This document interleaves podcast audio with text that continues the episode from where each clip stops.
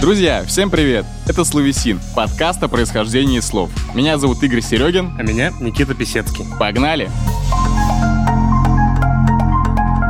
Сегодня у нас в гостях Лев Ганкин, музыкальный журналист, автор подкаста «Шум и яркость», «От хора до хардкора», «Сделай погромче». Лев, привет. Привет, Привет. Лев. Привет. Лев, мы всегда в начале наших выпусков предупреждаем наших гостей, то, что мы себя экспертами в этимологии и в целом в истории происхождения слов не считаем, поэтому сейчас все вместе просто будем разбираться в словах. Надеюсь, всем будет интересно и все что-то новое узнают. Давайте попробуем. Мы когда с тобой договаривались на нашу встречу, на подкаст, э, ты сказал, что если вы меня будете гонять по музыке, значит, по смарт-попу, э, новому русскому рэпу, звездам ТикТока, то это получится очень плохой подкаст. Так и есть? Но зато я знаю, что значит слово «пантократор». Ну да, знаю, есть такое. Есть грех. У нас был контекст для наших э, слушателей, которые не помнят до конца. Там э, Коля Редькин, э, Советовал книгу Пантократа солнечных пылинок. да, которую... Книгу не читал. Да, не читал. Я из других источников знаю, что такое пантократор. На самом деле это случайно. Случайность, не потому что я слишком умный, а я просто закончил факультет истории искусств в свое время. А пантократор, можно вообще говорить, да? А, Или- нужно, Конечно, нужно. вот. Ну, панток- я знаю значение слова пантократор. Это иконография Христа. Христос пантократор, он же Христос Вседержитель по-русски. На фресках, на иконах, возможно. Да, да, конечно. А, е- бывает э, Такой Иисус очень, Христос. очень мощный Иисус.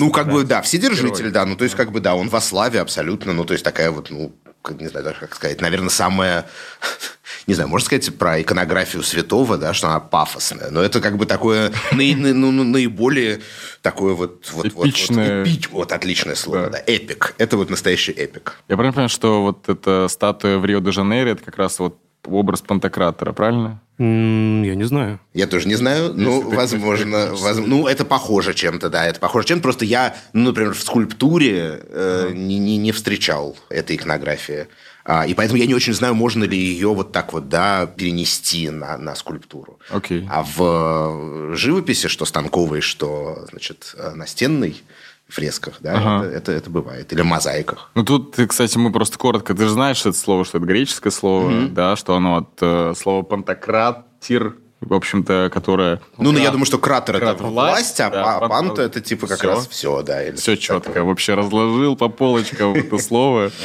Мы сегодня будем много про слова говорить, как ты понимаешь. Да, давайте. Я люблю слова.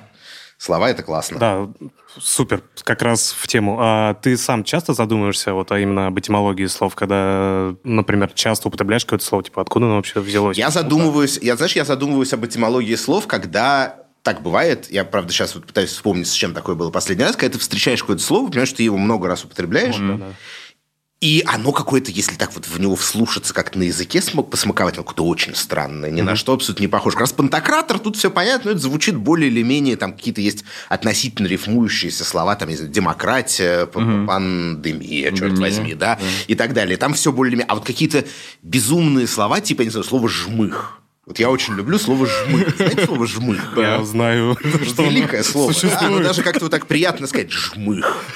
Прям что-то такое. Вот такие слова вызывают страшный интерес. Если что, я не знаю этимологии слова «жмых». Ну, наверное, жали. Ну, что-то, И да, вот, похоже да, на да, то, да, И, правда. значит, получился «жмых». Это, Ну, вот оно мне просто в голову пришло. В общем, такие крипи, странные, не похожие на другие слова, вот они вызывают интерес, да, и желание узнать, А откуда вот они взялись. слово, которое тебе наверняка часто встречается в твоей жизни, работе, слово «кино». Ты про слово «кино» знаешь? Хм, тебе очень интересно. Нет, не знаю. Я знаю, если я так подумаю об этом, Ну, если быть точнее, кинематограф. кинематограф. Ну, вообще, наверное, кинематика – это движущиеся Да. картинки там, Да, и так далее, поэтому он и кинематограф. Но это я только что придумал. Ну, в смысле, я не уверен, что это правда. Мы знаем ответ. Кинема движение, Вот. графа пишу. То есть тут недалеко от пантократора. То есть оно Ну, тоже да-да-да. такое довольно, ну, наверное, уж не эпичное. Ну, в общем, во всех таких ситуациях надо знать просто какие-то латинские корни изначально. Или греческие. греческие, одно Да. из двух. Да, и все. Если ты их знаешь, то ты любое слово потом э, сможешь проследить цепочку. Ну, собственно, мы примерно обозначили, чем будем сегодня заниматься. Предлагаю тогда приступить. Да, тогда... Что я должен делать? У нас, смотри, у нас есть здесь замечательная чашечка, э, можешь взять ее, из нее вытягиваешь слова, можешь даже пошаманить как-то по... Да-да-да, как в игре в шляпу. Да, например. Ну да, нет, а есть игра в шляпу, прекрасно тоже про слова, где берется, все пишут, все участники пишут по 8 слов на бумажках, ага. кидают их в шляпу, и дальше э, они делятся на команды, то есть нужно 4 человека минимум, да, угу. и дальше по очереди э, ты достаешь э, слово, разворачиваешь его и должен за 20 секунд объяснить его, не используя однокоренные А-а-а. и так далее, своему э, партнеру да, по команде, да. Сейчас это называется новободным словом «элиас», вот это вот. Ну, близкая, механика близкая немножечко, да. Ну что, я должен достать да? теперь... Э... Доставай и говорить, что за слово, будем разбираться. Слово «блюз». Про блюз. Э, мы бы тебя изначально просто хотели спросить не про историю блюза, а нам, как э, не знатокам музыки, э, сможешь ли ты вкратце доходчиво объяснить, в чем вот разница между блюзом, джазом, соулом и вот всеми вот эти вот так скажем, ну, смотрите, африканско-культурными... Это... Да, это все, это все как бы ветви одного дерева, угу. да, вот этой вот афроамериканской традиции музыкальной, угу. которые чуть-чуть в разные стороны от этого дерева отходят, да, вот. И, ну, там, блюз, например, ну, что такое блюз? Блюз – это, в первую очередь, э, насколько я понимаю, определенные аккордные последовательности. Да? У нас даже отсюда ну, до нас дошло то, что называется блюзовый квадрат. Да? Uh-huh. Это не значит, что все песни одинаково звучат. Uh-huh. Да? Но так или иначе, в них вот, значит, э, восходящая к блюзу последовательность гармоническая, она потом использовалась и в рок-музыке очень много, и там в тяжелом роке, и в чем угодно. Да? Вот. А, ну, плюс к тому, э, блюз – это ну, такие очень искренние, э, очень какие-то такие прочувствованные, очень аутентичные, подлинные песни. Угу. Как правило, изначально не очень требующие какого-то сильно мудреного инструментального сопровождения, да, как бы, которым вполне комфортно оставаться в парадигме человека с гитарой, да, и как бы и все. Угу. Вот. И им абсолютно в этом смысле достаточно этого. Это не значит, что блюз может быть сколь угодно потом, там, да, на него может быть наращиваться все что угодно, но изначально, да, это может оставаться таким. Ну, вот. Связано, наверное, с происхождением в первую очередь. То есть, ну, да. что пели э, африканские, да, Ну, конечно, это все рабы. были как бы, да, это изначально это рабы, потом даже если они освободились и так далее, это все равно чаще всего небогатые люди совсем, да, и в, и в нем есть вот такая правда жизни, да, какая-то, которую, которую многие многие другие э, музыкальные стили, жанры там лишены. Это явно, ну, например, там, по сравнению с академической музыкой, да, которая в те же годы, примерно, там, я не знаю, в 20-30-е тоже существовала и уже была, наоборот, продвинутая, очень высокоразвитая угу. и так далее. Как бы блюз да был явно голосом абсолютно других Народа. людей. Да, абсолютно, вот и слушательская база его другая была, и исполнители были абсолютно другими. Ну, с джазом это как бы это какие-то параллельные, да, прямые, иногда пересекающиеся. Но джаз, по-моему, это...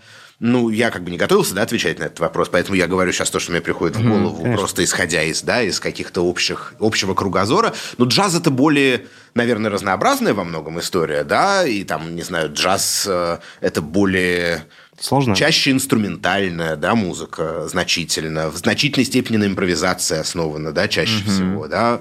А, и вообще, когда как бы из джаза импровизация полностью изымается, и он как бы целиком композиторский оказывается, то хочется задаться вопросом, а можно ли это до сих пор считать джазом? Или Ого. уже не совсем, да? Ну, я встречал, вот э, мы тоже когда готовились, я встречал такое очень странное определение разграничения блюза и джаза, то есть э, что, условно говоря, блюз — это блатняк какой-то такой африканский, да, ну, в смысле, африканских рабов в Америке, да, и а джаз это уже как раз когда... уже играть уметь надо. Да, уже играть уметь надо, если ты уже смог, смог аккорды выучить. Ну, вы знаете, блюзовые музыканты тоже бывали вполне виртуозными в своем деле, и там как бы, не знаю, кто угодно, там Мадди Уотерс, Хаулинг Вулф, кого, кого не возьми, это все э, на самом деле не, ну, какие-то такие, да, абсолютно бездарные исполнители. Это не так. То есть у них есть... Там душа, душа, главное, наверное. Ну и, конечно, нет, ну, слушайте, ну, ну, конечно, конечно. Не, я бы, я бы, я, я считаю, что это упрощенная, угу. очень упрощенная точка зрения, что как блатняк. Ну, и это не всегда блатняк, в том числе и тематически, это более разнообразная, по-моему, история, чем просто, ах, там, не знаю, есть такая фраза, да, блюзкая хорошему человеку плохо. Угу. Может, слышали? Нет, а, не слышали, но это очень ну, по, по, по тому, какие по песни, что да, это похоже. Да, но это не исчерпывающе. Я как раз хотел сказать, что есть такая фраза очень распространенная, но она э, сужает э, круг очень сильно того, что mm-hmm. на самом деле мы можем и имеем полное право называть блюзом, да. А это как бы это одна из разновидностей блюза. Но блюз сильно, как и любой другой да, жанр такого уровня, да, ну, это сильно более разнообразная площадка, в том числе для экспериментов, сильно более какое-то развитое пространство. Но я думаю, то, что мы сейчас как раз расскажем этимологию этого слова, и она в какой-то степени подтверждает эту фразу. Ну, понятно же, блю – это печальный, да, да, грустный, да? Ну, конечно, да, и поэтому это как бы типа печальные песни, Возможно, понимаете? Именно... Э, но есть же, например, да, но есть же, например, э, такое сочетание Blue Note – голубые. Даже есть лейбл знаменитый джазовый, на котором издавалось гигантское количество супер э, популярных и важных пластинок да, для жанра, и там кто угодно, Майлз Дэвис, Колтрейн, mm-hmm. кажется, я сейчас боюсь наврать, но, по-моему, все они в том числе выпускались на Blue Note. Но что такое Blue Note?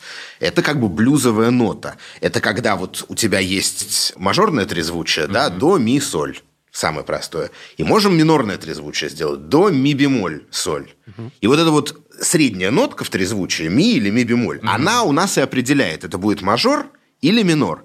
Да. Но когда ты играешь на гитаре, например, то ты ее можешь так как бы сделать с ней вот такую какую-то операцию, что она окажется как бы и не такой, и не секой. Она где-то между... Она будет все время то в одну, то в другую сторону, как бы ее будет немножечко сносить. Даже. Конечно, конечно. Это на фортепиано ты этого не сделаешь, потому что да, да. между клавишами нет ничего. Да? А на, на инструменте таком, как гитара, сплошь, пожалуйста, сколько угодно. Ты ее так чуть-чуть оттягиваешь, и она уже именно что между полутонами там куда-то, значит, идет.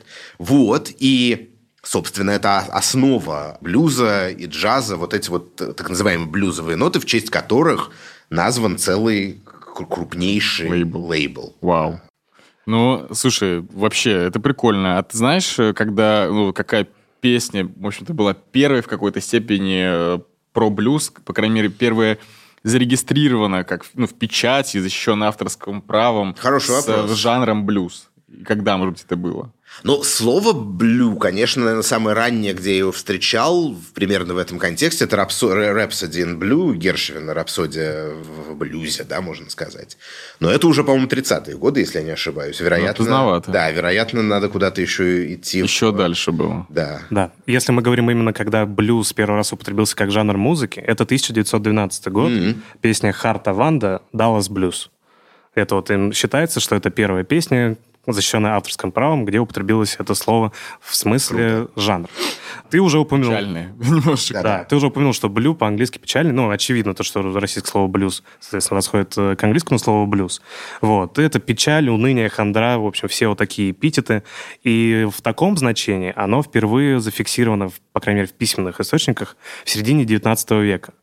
И тут вот интересно, Откуда вообще взялось блюз? Почему на слово блю, блюз, перенеслось вот это значение? Да. Не знаешь случайно? Нет. Сейчас расскажем. Этого не знаю. Это, это сокращение от э, выражения Blue Devils. Mm-hmm. И у этого выражения Blue Devils тоже есть два значения. В разные периоды оно встречалось.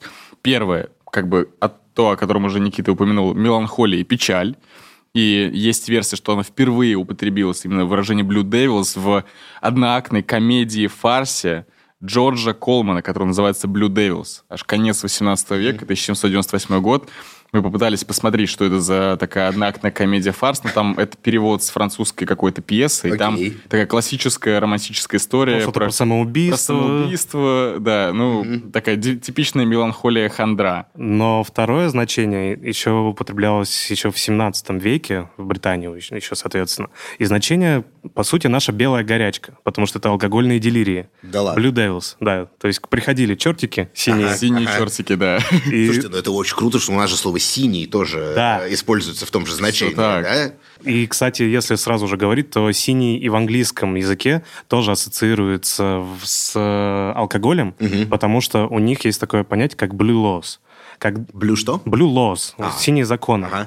А когда вот только колонии там начались, э, в начале 19 века пасторы запрещали продавать алкоголь по воскресеньям. Угу. Ну, то есть такой еще прототип про прохибишена такой, угу. э, сухого закона. И э, книжечки, в которых они писали все вот эти запреты, там не только алкоголь, там, но и всякие усилительные Да-да. Э, Марки вещи. с буфетами. А про блюда, но просто вот эти книжечки, они были в синей обложке. Вот, соответственно, блюлос. Ну, при этом э, про алкоголь и синюю вот эту тему в России, у нас же еще есть тоска зеленая, тоже так часто говорят. И зеленый змей. И зеленый змей, да, и синий, и зеленый, и вообще все, все цвета радуги Потому намешали. алкоголь – это разноцветная субстанция. И белая горячка. Да, и белая горячка, Да, куча. Но про блюз, с одной стороны, есть теория, да, действительно, вот про алкогольный делирий, про меланхолия хандра, но есть и другая теория, более сложная, которая связана вообще с оккультизмом. Потому что, как мы знаем, блюз исторически музыка чернокожих э, ребят. И говорят, что они в своих каких-то оккультных э, исторических каких-то обрядах использовали так называемый синий индиго, и, возможно, ну, они используют в церемониях смерти, траура, э, они там, одежда скорбящего была тоже синего цвета, и она означала вообще полное страдание. И вероятно, что вот эта ассоциация с растением индиго и вот с этими оккультными обрядами аф- африканских рабов как раз она впоследствии привела к тому, что раз песни их блюз, да, Ага. с индиго, то ну, давайте их называть, соответственно, блюз таким образом. То есть ассоциация прежде всего с индиго, с растением таким. Ну да, ну получается то, что вот они обе версии о, каком, о какой-то скорби и такое что-то ну, грустном, что там похороны и траура, что, что здесь меланхолия. Больше поддерживается версия в основном то, что именно блюз, вот Blue Devils. Это основная версия, которую этимологи. Да. Круто. Начали вот говорить про цвета, которыми употребляются. То есть это тоска зеленая. Белая бе- горячка, белая зеленый горячка. змей, Хотели бы черти. устроить такой небольшой интерактив. Случайно, может быть, ты не синестетик? Нет, я не синестетик, я дальтоник. У меня другая проблема. О, правда? Да, я в обратное, может быть, да. Вау. В каком-то смысле противоположность синестетика. Ого. Вот. А, ну, то есть, нет, ну, так у меня как бы это не очень какое-то там сильное какое-то поражение. Но я вижу немножечко по-другому, чем вы, наверное. Тогда, возможно, будет еще интереснее наш интерактив. Мы подумали, что ну, вот блюз, очевидно, ассоциация с каким цветом, судя по названию, А, синим. синим. Синим. Давай попробуем, может быть, предположить, какие э, другие музыкальные жанры с какими цветами могут ассоциироваться, исходя из этого. Давай попробуем. А кто жанры? Ну, вы называете? Да, да, мы, мы жанры? называем жанр. Вот не, если ты хочешь предлагать свои, но... Мы, тоже с удовольствием Без смарт-попа, я тебе можно, Слушайте, с цветами можно и про смарт-поп, наверное. Да, ну давайте, Давай, окей. например. Например, рок. Рок. Ну, рок это такая Разный. страшно разнообразная история, да. Как бы тут, наверное, э, Пусть будет как конкретизировать. Как- Такой классический, классический типа вот рок. 70-х Да, годов, вот да, это да. все. Ну, мне почему-то кажется, что он такой серебристый, что ли, какой-то се- серебристо Ого. сверкающий такой. Вот Это как похоже на глиттер-рок такой, который... Да, да, да, немножко, да. Это такое вот, вот, вот именно посеребренное нечто и блес, блескучее У достаточно. тебя какая ассоциация? Я сейчас подумал, что фиолетовое, и сразу понял, что это Deep Purple, хотя это не... Вау, Нормально. А я- у меня красный, потому что рок это агрессия, это вот это какая-то такая эмоциональность у меня исключительно с красным цветом ассоциируется. Окей, погнали дальше. Фанк. Фанк. Фанк это что-то очень теплое, конечно. Это какой-то теплый цвет. Это что-нибудь такое, может быть, желтое, например. Согласен. Согласен, Я тоже полностью. есть как-то так. Это. Песочное такое. А, Да-да-да. Джаз. Джаз, честно говоря, с ЧБ у меня ассоциируется черно-белый, потому что старые Картинки, фотографии, старые да, фотографии, записи. конечно, конечно, и обложки там Колтрейна и так далее, да. Тут очень трудно отличить, отделить восприятие музыки Да. от Ну, это же ассоциация. от восприятия вот изобразительного ряда, да, который рядом с ней э, есть, Правда. который ее сопровождает. Поэтому джаз у меня, наверное, с чем-то черно-белым, плюс фортепианная клавиатура, да, тоже что-то такое. Вот, поэтому мне кажется, меня куда-то сюда снесет. Очень У логично. меня с коричневым, потому что чернокожий, как бы это не, ну, не, не было примитивно, правда. Первая ассоциация. Слушай, ну очень логично и черно-белый. У меня скорее тоже черно-белый, честно говоря. Вот тут я со- согласен. Так, э, сейчас будет неожиданный заход. Русская попса. 90-е нулевые. А, слушайте, ну это что-то такое, ну, что-то яркое, И, ну, такое, знаете, хочется, не знаю, голубое или розовое. Вот что-то что такое, что мы как бы, ну, я не очень люблю, да, когда говорят, типа, вот это там хороший вкус, а это Да. дурной. Мне кажется, чуть-чуть устаревшие иерархии какие-то, да. Поэтому я небольшой сторонник. Но при этом, конечно, когда вы говорите русская попса, то у меня первая ассоциация вот колористическая – это что-то, что чаще всего ассоциируется с дурным вкусом, да? Да. Что-то такое вот, не знаю, ярко-розовое, да, или, или, или тоже такое вот небесно-голубое, ну вот не благородно-голубое, ну там глазоревое какое-то, а что-то такое вот in your face, да, абсолютно. Вот, вот что-то вот что-то в эту, в, эту, в, эту, в эту сторону, наверное. Я, в принципе, Нет, поддерживаю, хотя у меня ассоциация была золотой, потому что это тоже Ну, тоже. Тоже, гламур да, такой. да, тоже подходит Так. вполне. Потом у нас рэп. Это тоже огромное. Тоже э, давайте как- выберем какую-то. Давайте мы тоже пойдем по олдскулу, может быть, возьмем э, старый рэп, например. И даже старый рэп это очень много разного. Да, там, не знаю, гангста или там, я не знаю. Хорошо, West Coast 90-х. Как критизировал уж. Да, нормально, нормально, сойдет. Ну вот, кстати, золото, Потому что цепи. ну, конечно, цепи, цацки и так далее, да, золото вполне, мне кажется, здесь сможет как-то работать. У меня э, сиренево-розовый, потому что я сейчас пока говорил, думал, и всплыл этот цвет, а потом подумал, возможно, это из-за GTA San Andreas баласы были одеты в, в эти себе. цвета. Вот такие вот А ассоциации. я подумал, что про синий, синий цвет, как синий джинсы, такие трубы Мгм. широкие, тоже у меня сразу ассоциация какая-то лезет в голову. И последний у нас шансон. Только, опять же, уточним, русский. Русский шансон. Да-да, русский шансон. Господи, это такая бесцветная музыка. Нравится тебе русский шансон вообще? Даже, даже вот как, как культурный Я, наверное, может быть, недостаточно знаю, да, то есть всегда, когда мне что-то... Я, я ужасно не люблю говорить, а, что, типа, вот это, это музыка говно, да. Всегда мне как-то хочется верить, что это не так, и на самом деле это не музыка говно, а просто та ее разновидность, которая попадала в мое поле зрения, говно. А если копнуть куда-то там поглубже, то м, обнаружится что-то... Ну, конечно, русский шансон, особенно вот какой-то современный, да, именно что очень бесцветная история. Ну, наверное, ну, я не знаю, ну, тоже какой-нибудь малиновый пиджак. Ну, я не знаю, ну, что-то что что-то в этом роде. Я Полина Пиджак у человека. Да, да, да. Какие-то такие образы максимально далекие от меня, да, как бы от моих вкусов. И, и вот, вот малиновый пиджак возник, наверное, из Похоже. желания придумать. У меня черный, такое. потому что как черный Мерседес, честно говоря. У меня синий. И не крапа золота. Ну, наколки все синие, тюремные. А, Слушай, да. Тоже нормально. Причем Ну, такой грязноватый синий. Вот. да-да-да, выцветающий. Да, да, да. потихоньку, да. как шансон. С блюзом, мне кажется, мы разобрались. Да, Вообще думаю, да, столько... С цветами и с музыкой. Слово «палиндром». Думаю, есть у тебя догадки, почему мы это Да, взяли, конечно есть, же. есть, есть. Слушай, у тебя какое-то безумное количество Кстати. палиндромов. 310 уже я насчитал Ну, себя на стене. Это Ты- ты не официальная я насчитал, что дискография, написано, да. палиндромография, да. Ну, нет, на самом деле, конечно, больше, но просто что-то не публикуется, что-то, как выясняется, это, знаете, часто очень с, с палиндромами, поскольку их же вы должны понимать, что их конечное количество в языке. Я предлагаю для наших слушателей на всякий случай пояснить, что такое полиндром. Это фраза, которая читается одинаково слева направо и справа налево. Да, слово или фраза, да. Да, Всё да. другое. Вот. И на самом деле палиндромов в языке конечное количество. Это просто Это надо правда? понимать. Ну, конечно. Ну, как бы их может, их может быть, э, их много, конечно, безусловно, их можно как-то продолжать искать, находить, но, в принципе, их конечное количество. Ну, это, мне кажется, из той же серии то, что ходов в шахматах тоже Конечно, конечное количество. просто конечно. их, э, Просто их дофига. Да.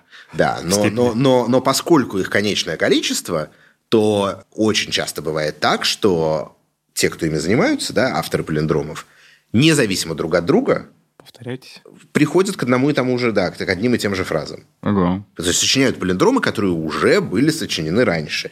И поэтому, как бы, ну, такой хороший тон это обязательно гуглить палиндром, который ты придумал, нас, ну, чтобы удостовериться, что он оригинальный, да, что он новый, что раньше не было. К сожалению, это тоже не панацея, потому что были великие палиндромисты, там, какой-нибудь Авлиане и еще другие люди, которые творили, там, я не знаю, в 60-е, 70-е годы, и просто не все оцифровано их наследие, да, и как бы может возникнуть, все равно может... Любой человек, кто сочиняет палиндромы, заранее должен быть готов к тому, что потом выяснится, что в 1975 году какой-нибудь великий мастер. А как происходит вообще этот процесс сочинения палиндромов? Есть какая-то особая техника или просто перебиранием? Перебиранием. Ну как? Ну смотрите, ну э, меня, мне часто задают вопрос, ну, в принципе, происходит самым естественным способом, а именно, когда тебе нефига делать. Вот, например, вот сейчас буквально я ехал в такси к вам. Угу. Мне было абсолютно нечего делать. И что ты делаешь, когда тебе нечего делать? Ты можешь придумывать какие-то слова и переворачивать их в голове.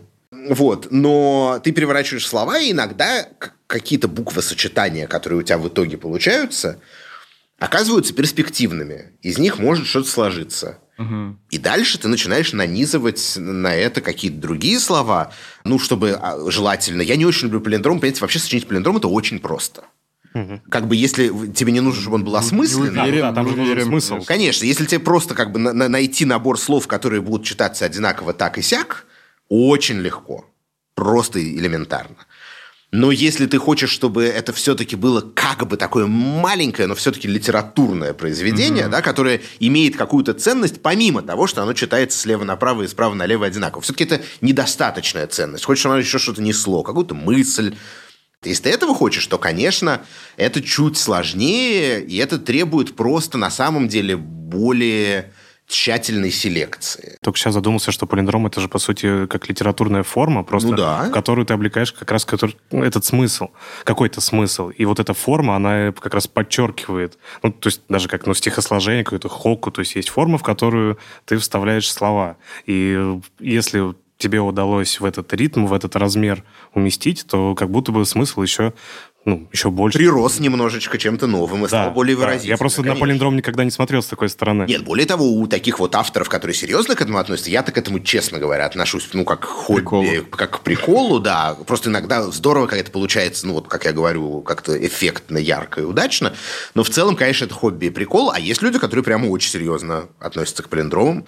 Ну, с полиндромом, думаю, ты, ты копал наверняка в этимологии этого. Слушай, как не смешно, я не очень помню. Я вообще, конечно, когда-то, у меня даже книжка была, я откуда узнал существование палиндрома. У меня в детстве была книжка, которая называлась, по-моему, «Книга о словах». Там было написано как раз, что палиндром происходит а, там, от, от, древнегреческого... от древнегреческого. Я сейчас не помню, если угу. честно, от чего и от что древнегреческого бег назад. А, Дословно это переводится классно. так. Или обратный путь, кстати, тоже его можно да. перевести. Угу. Что он состоит из двух слов. Палин, которое означает назад, или опять, снова, и дромус, то есть на греческом это значит бег, состязание в беге, путь еще возможно. А всякие там вот аэродромы, скалодромы, это все вот, отсюда же, да? Пора разобраться по двум частям, в общем, как да, каждая да, из частей происходит. Давай с Палин начнем. С Палин, соответственно, тут мы как раз вспоминаем про праиндоевропейский язык. Угу. Он происходит от корня квел как бы вообще нет созвучия, но, это, но это нормально, потому что именно звуки, они меняются. Так. И в разных языках они там есть закономерности. Вот. Что означало двигаться вокруг, гнать в первую очередь стадо считается. Mm-hmm. И этот корень родит его с нашим прославянским корнем кола, который, например, мы знаем в слове колесо. Mm-hmm. Кусочек палиндрома связан с колесом. Удивительно, нет? Мы просто вообще настолько всему удивляемся часто, когда готовимся. Да. Колесом, кстати, с осом колесом можно придумать нормальный палиндром. Потому что, например, если вы его перенес, перевернете, вот сейчас прямо... Оселок. Оселок. Получите оселок. Во-первых, да. есть, собственно, слово оселок, правда, я не очень помню, что оно означает, но есть, например, слово поселок. Mm. Уже можно дальше что-то придумать. Колесо, ну, собственно, колесо поселок – это палиндром. Но он дурацкий. Он ничего нам не сообщает. Ну, да. А колесо там, я не знаю, проехало, дальше что-нибудь мы, это самый поселок. Да, и вот так они и сочиняются. Я Вау. как бы сейчас вряд ли, вряд ли, вряд ли реально сочиню палиндром, да. Колесо поселок уже нужно сильно. покурить пойти, этого, как минимум. Но тем не менее, это возможно. Окей. Это, я сейчас... И колесо как раз хорошее, как я это называю, валентное слово, да, как бы есть совсем не валентные слова, которые что, теперь... Что такое валентное? Ну, валентность, быть, это... который может скрепиться с чем-то другим, который, как, именно, именно, это ну, химический okay. термин, который хорошо масштабируется на палиндромы, да. Есть слова более валентные и менее валентные. Любые слова, там, не знаю, с буквосочетанием, не знаю, их, они вообще не валентны, потому что если ты их переводишь, будет «х», в русском языке такого быть не может. Или «ыр». Предлагаю нам да? отнюдь теперь еще оценивать слова на валентность. Давайте, Отлично. Да, да, да. Дромус, кстати говоря, действительно, ты был прав. Это тоже отходит как раз про индоевропейскому mm-hmm. корню «дрем», «бежать». Mm-hmm. И оно действительно связано вот с нашими вот этими словами велодром, ипподром и все, что с этим да, только да. может быть. Это движение. Еще даже есть Я не могу это не сказать. Есть даже один из видов такого верблюда, который называется дромедар. Или Да, да. конечно. Yes. У него один, один горб, по-моему. Да, а у Бактериана два, беговой. или наоборот. Я вот, блин, всегда путал. У него э, один у этого, и он беговой, поэтому он ему Все вопросы. Мы вчера просто когда готовились, говорю, зачем нам это? Зачем нам про Без верблюд? верблюда-то Без как? верблюда, Конечно, как бежать без Да. верблюда. Но вообще нас- ну, палиндромы очень давно существуют. Еще с э, древнейших времен. Есть римский знаменитый, вот 5 на 5. Вот. Сатор, Арепо, Тенет, опера, что там остается, Ротас. Ротас. Да. Правда, я забыл, как это переводится, А но... мы знаем. Переводится как сеятель арепа с трудом удерживает колеса. Кстати, О, колеса. Между прочим, колеса. Вот он, палиндром с колесом. Да, да. И там Теннет, кстати говоря, кусочек из э, фильма-то. На самом деле, там же вокруг этого... Это же первого века нашей эры, говорят, палиндром. Это, между прочим, очень... Ну и он же дико красивый, потому что он еще может быть записан на 5 на 5 на табличке, и он вообще везде будет читаться и по вертикали, и по Там- горизонтали. там- Это удивительная Там, вообще история. э, он же еще, и, короче, христиане заметили то, что это еще анаграмма. Там Ага. будет патер ностер, отче А. нач э, То есть оно, да, Почти если, если их крестом расположить, патер ностер два слова, и остается только четыре буквы вокруг. АО, альфа и омега. Патер которые Ностер это Евангелие наш. тоже отсылает. Прекрасно. Вообще такая мистика Да-да-да. вокруг э, палиндрома. Ну, палиндромы всегда, даже исторически, они всегда, их мистика какая-то окутала, потому что как так слово может читаться и за- задом наперед одинаково. Нет, палиндром это жутко интересно, и, конечно, в этом видели очень много смыслов разных, а не только вот как бы смысл словесной игры, да, как мы сегодня. Там, не знаю, бывают музыкальные палиндромы, например. Да, кстати, мы... Это когда ноты играются и... В обратной в последовательности. Да, это не всегда, не, не любой это услышит, вот, но в целом это иногда, особенно там, не знаю, композиторы Баха, по-моему, было много. Не знаешь, случайно в Теннете не использовали музыкальный п- Слушай, наверняка, я не, я не удивлюсь абсолютно. Было бы круто. Я не удивлюсь абсолютно, потому что ну, там же все на этом а, Да. а, построено так или иначе. Я, я не знаю, я, я недостаточно крутой, чтобы это прям услышать сразу. Если мне прям вот in your face, опять же, не, не, не, не, скажут, ну, послушай, ну, послушай, вот это место и вот это. Я, Блин, а правда, тут был там дан дан дан а тут дан дан дан Вот, это я, конечно, услышу. Но так, чтобы прямо моментально само, самому к этому прийти, я, наверное, недостаточно наслушанный, да, и... Если ты недостаточно наслушанный, да. да, да. Кто Ну, это очень хорошо видно в нотах. Если читать, если, если читать ноты, да, знать нотную грамоту, и как бы это не всегда слышно, но это всегда видно. То есть, если просто посмотреть, да, на, на, на партитуру какую-нибудь, то Ну, как это и со словесными палиндромами, мне кажется, не всегда слышно. Не всегда слышно. У меня есть две книжки палиндромов моих. Вау. И когда, мы, когда они были изданы, и всякий раз мы думали, вот надо ли, если презентацию этих книжек да, устраивать, то как это сделать? Знаешь, самые известные палиндромы-то вообще, такие самые, может быть, первые, которые наверняка встречал ты? Ну, конечно, ну, есть классика. Я иду с жанра. мечом судья. Ну, да, это Державин. Розового кажется. Лапозу. Да, А это забыл кто. Ну, Это тоже- Фет. Да, Фет, да, тоже кто-то из классиков. Это, это самые первые и самые известные. Ну, с таким закрепилось. Да, да, да, это, да, да, Значит, да, да. право и авторство. Круто. Это было круто. Я никогда не думал, что столько можно много узнать нового о палиндроме. И вообще, что это так интересно. И в одну, и в другую сторону мы прошлись. Я только так и не сказал ни одного своего палиндрома. Вы хотели, чтобы я сказал? Самый хотя любимый, да, Ну, у меня нет самого любимого. Вот есть, есть недооцененный палиндром, который почему-то не включили ни в одну из двух книжек. Ну, Вот есть палиндром, например. «Надо мечтать, лузер». Результат – чемодан. По-моему, это неплохо довольно, потому что он какой-то такой очень... Ну, такой, я не знаю, как сказать. Он, он какой-то симметричный прям реально. И в нем есть, э, собственно, как какая-то... Намек на смысл. Намек на смысл. Вот, очень идеально сформулировано. Я всегда буду говорить, во всем, что я делаю, есть намек на смысл. Вот. Не только в палиндромах, в подкастах, в текстах, во всем. Есть намек на... Я надеюсь. Есть же. Есть. Он там есть. Слово «счастье». Хорошее слово.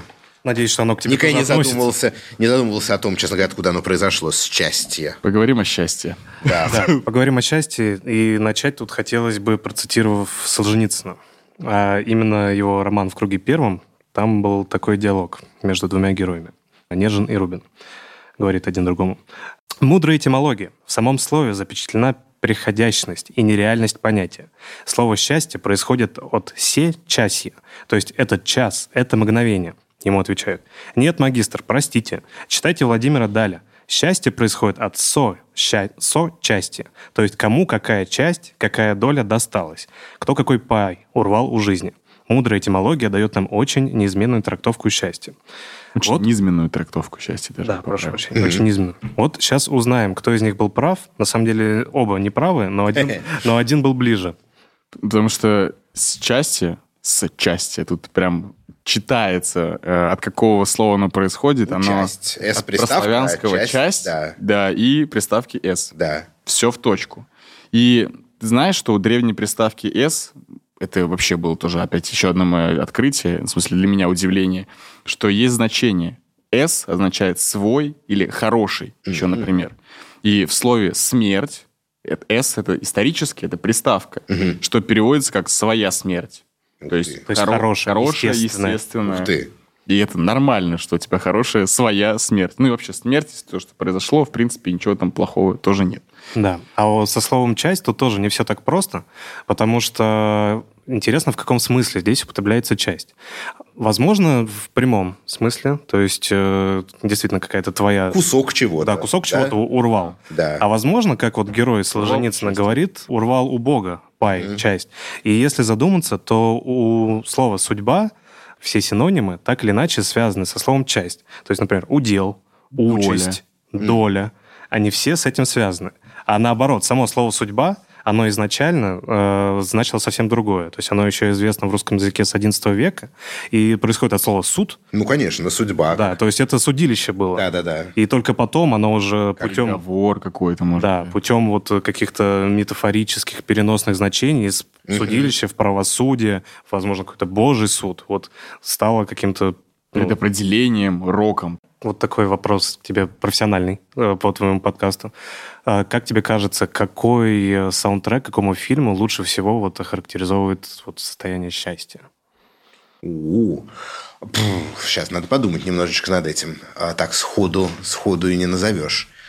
Ну, вот из того, о чем мы уже, например, делали выпуски, да, если как бы далеко не ходить, то там тот же Джон Уильямс, например, в каких-то своих проявлениях, не знаю, в Гарри Поттере, в том же самом, это абсолютная музыка счастья, по-моему, и такой эйфории какой-то, и чего-то такого, чего-то, чего-то юного, чистого и офигенного. Вот. Да, я сразу мне под эти песни хочется представлять, ну, саундтреки хочется представлять не то, как он изображает под фильмом, а мне хочется где-то пройтись по речке, где-то там летом. Ну, конечно, нет, это, это, это, это прям дико светлая музыка, и он это умеет прям прекрасно. Вот как бы из тех композиторов, которые явно... Это на самом деле не, не такая простая история, потому что я читал, и читал, и видел, смотрел, и даже, кажется, эм, проводил какое-то количество интервью с композиторами, вообще музыкантами, да, сочинителями музыки, которые очень многие говорили, что сочинить как бы светлую, веселую, какую-то жизнеутверждающую музыку, при этом, чтобы она не выглядела, не звучала фальшивой и такой напускной слишком какой-то ненастоящий, сложнее, чем нагнать мраку, да? Непонятно, почему так, вот, но так. Вот даже, я не знаю, у нас когда выйдет этот э, подкаст? Ну, в Скоро? конце у вас февраля он. идет? В В конце конце февраля. Тогда к этому моменту, вероятно, уже а, будет опубликован выпуск, который я записал, на самом деле, вчера, а, про Шерлока Холмса и его образы киномузыкальные не только в России, Советском Союзе, да, вот наш знаменитый Шерлок Холмс, но и, и много где в да, значит, других местах. И вот я слушал интервью с Владимиром Дашкевичем, а это, собственно, композитор, который сочинил музыку к Холмсу нашему.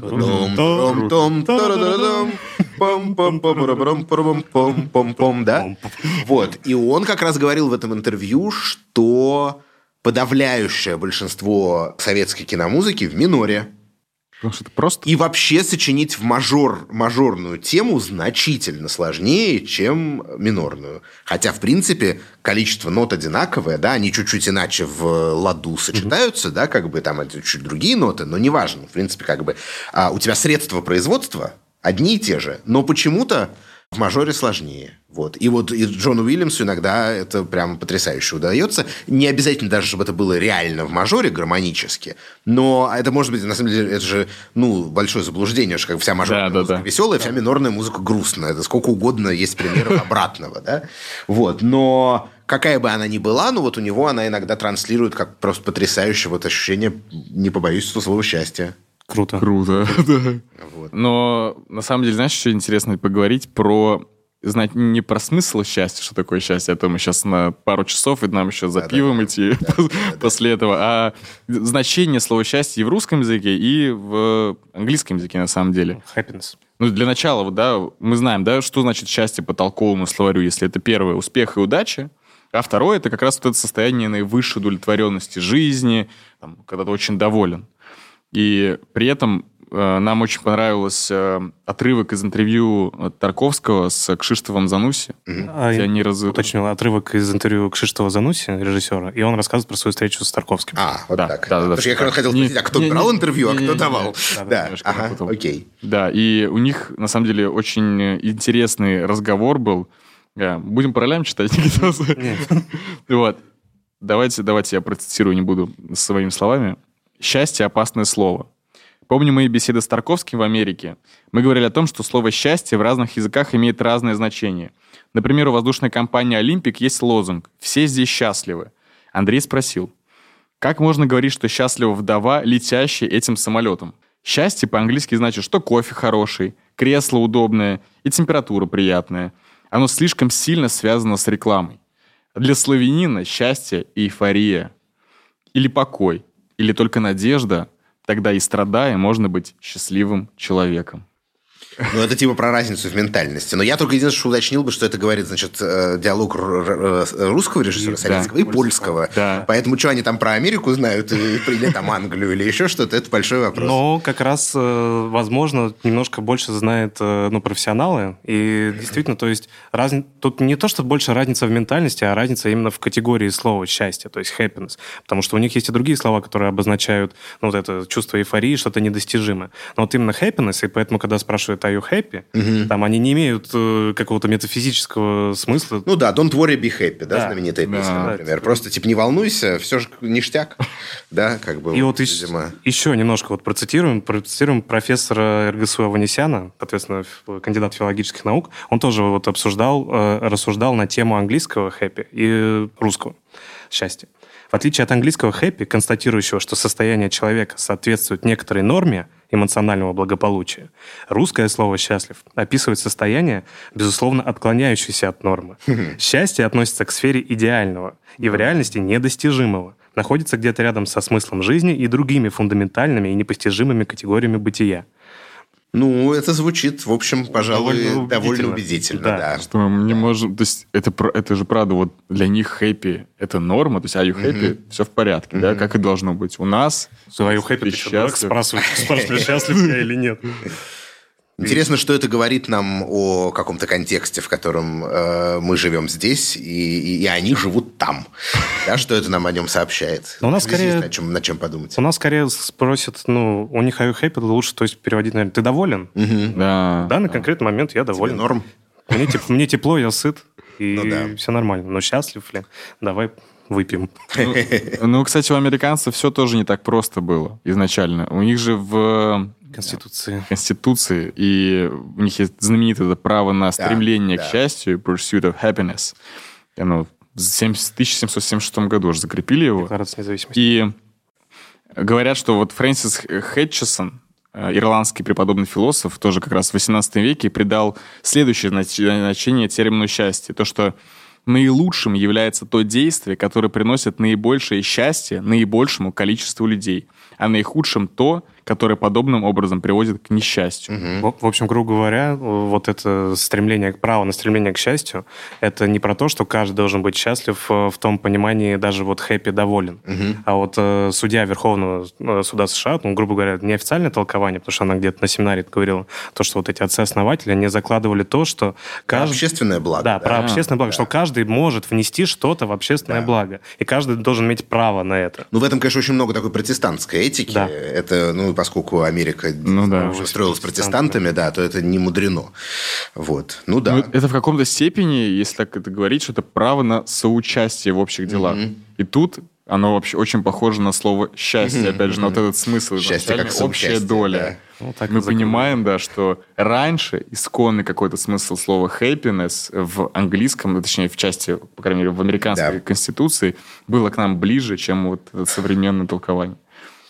Ну, так вот немножечко поговорили о счастье. Поговорили о счастье. А, а какой... а Мы про музыку поговорили, на самом деле. Может быть, у меня еще один вопрос. А фильм-то какой-нибудь есть, который передает э, настроение счастья тоже? Честно говоря, любой фильм... э, я люблю фильмы, в которых не все сразу ясно. И вот этот вот момент, когда ты где-то там, не знаю, на какой-нибудь 93-й минуте вдруг понимаешь, что это все было, и на самом деле, как бы, и что случилось на самом деле, и там как, ну, не знаю, какое-нибудь вечное сияние чистого разума у меня с ним такое было, да. И, ну, еще есть, может быть, разные примеры. Вот это удивительное ощущение, близкое к счастью, наверное, которое э, мне как зрителю дарит кинематограф. Но, собственно, с музыкой же во многом то же самое. Как музыка должна быть интересной.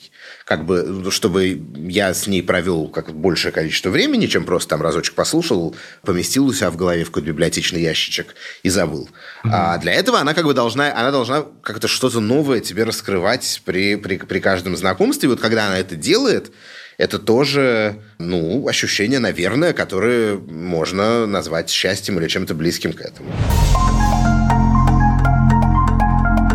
Прежде чем завершим, у нас есть традиция, то, что каждый гость передает следующему гостю слово, которое хотел бы, чтобы мы, точнее, разобрали со следующим гостем. М, Вот. И Даулет Джанайдаров передал слово, не очевидно вообще, но слово «гантеля». Так, Для прекрасно. начала давайте разберемся. Гантель. Или Прав- гантеля. Правильно, гантель. Окей. То есть классическое правильное употребление этого слова, это тоже, когда я готовился, мы с Никитосом оба удивились, что все-таки гантель при этом женского рода, не мужского. Ну, это что-то французское, нет? А-а.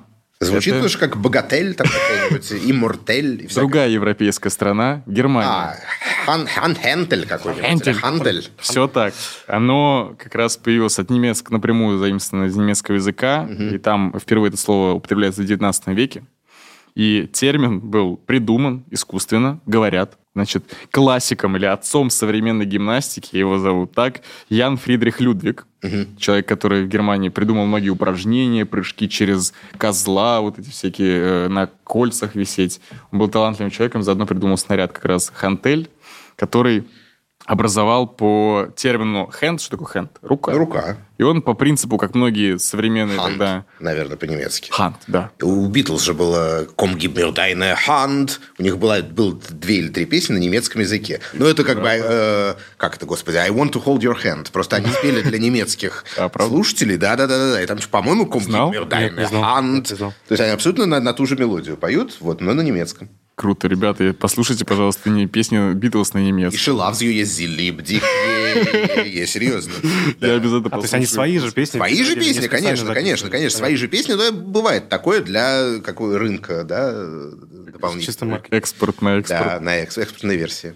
Ну, Окей, сори, я да, не, прервал, да. супер. На самом деле здесь все просто. Либо от слова хант рука, либо есть еще такое слово хальтер. Это в Древней Греции так называли снаряд, ну, типа, который вот так вот держали за две руки и использовали в качестве снаряда тоже физического, но у этого нет точной версии, нет Ну, точного хальт, по-моему, подтверждения. де- де- держа- хальт вообще стой. Хальт это, да, и держать. Да, и держать, да, и держать, хальтом, да. да. Вот, держалка. Тоже, Да, тоже Либо, либо, либо то, либо другое. Вот. И современная гантель была вообще придумана как раз в 1819 году, и примерно тогда же мы ее у себя и заимствовали. Такие дела. Гантель. Я все не могу отвыкнуть и говорить гантеля. Я думаю, это... Был альбом у Кровостока, по-моему, Гантеля. Я- Да, Кажется. да, Да. И она там, там точно с Я на конце. Ну вот, ну Кровостоку можно, мне кажется, вообще очень много, в принципе. Вот разобрались с гантелей. Лев, А я тоже должен какое-то слово Да. оставить? Да. И не жмых? Подожди, да- да- Можешь и жмых, но мы вроде его даже Ну, вроде уже бы как-то потихонечку обсудили. что-то, да-да-да. Да. А оно должно, как бы, у него должно быть... На любой вкус. Какой есть бы тебе было интересно. балды- Ну, не, мо- может быть, какой-то был бы Давайте интересно. какое-нибудь найдем слово, которое какое-то редкое. А и неважно, кто гость у вас будет, это Неважно. принципиально в данном Да. Ну, давайте это будет слово «шурин». Вау. О, Шурин. Нас часто просят разобрать вот эти все слова. Деверь, Шурин. маяк. Почему я вдруг вспомнил о нем? Ну, вы сказали вспомнить какое-то Да, слово. Шурин, интересно. Круто. Пусть будет слово «шурин», я не думаю, что оно связано с именем Шура, а с чем оно еще может быть связано, я понятия не имею. Мы разберемся. Поэтому, Это просто очень уверенный человек. Sure. Да, Да, или так, да. Sure in. Это тот, кто как бы точно в деле. Сто Да. процентов. Потому что он как бы и свояк, в Да, том да. числе какой-нибудь. Мне кажется, она довольно валентная. Не руш. Не рушить можно. Не руш. Да, что-то можно придумать. вы теперь все слова Давлет действительно будете проверять. Вот я, Из тех слов, что мы сегодня, о которых мы сегодня говорили, Лев, какое слово, может быть, тебе понравилось больше всего? Ну, я даже не знаю, слово «счастье» мне нравится тем, что оно означает. Друзья, это был Словесин. Вместе со Львом Ганкиным мы разбирали море интересных слов про музыку, про слова, про удовольствие и счастье. И хотим, чтобы и вы тоже разбирали слова и вместе с нами, и без нас искали их этимологию, происхождение. Не стесняйтесь, это интересно. Если вам понравился наш подкаст, поставьте нам оценку, а, напишите отзыв, предлагайте в комментариях свои слова, которые мы можем разобрать в выпусках, и подписывайтесь на наши соцсети, только там мы публикуем эксклюзивные видео версии нашего подкаста. Пока. Счастливо. Пока-пока.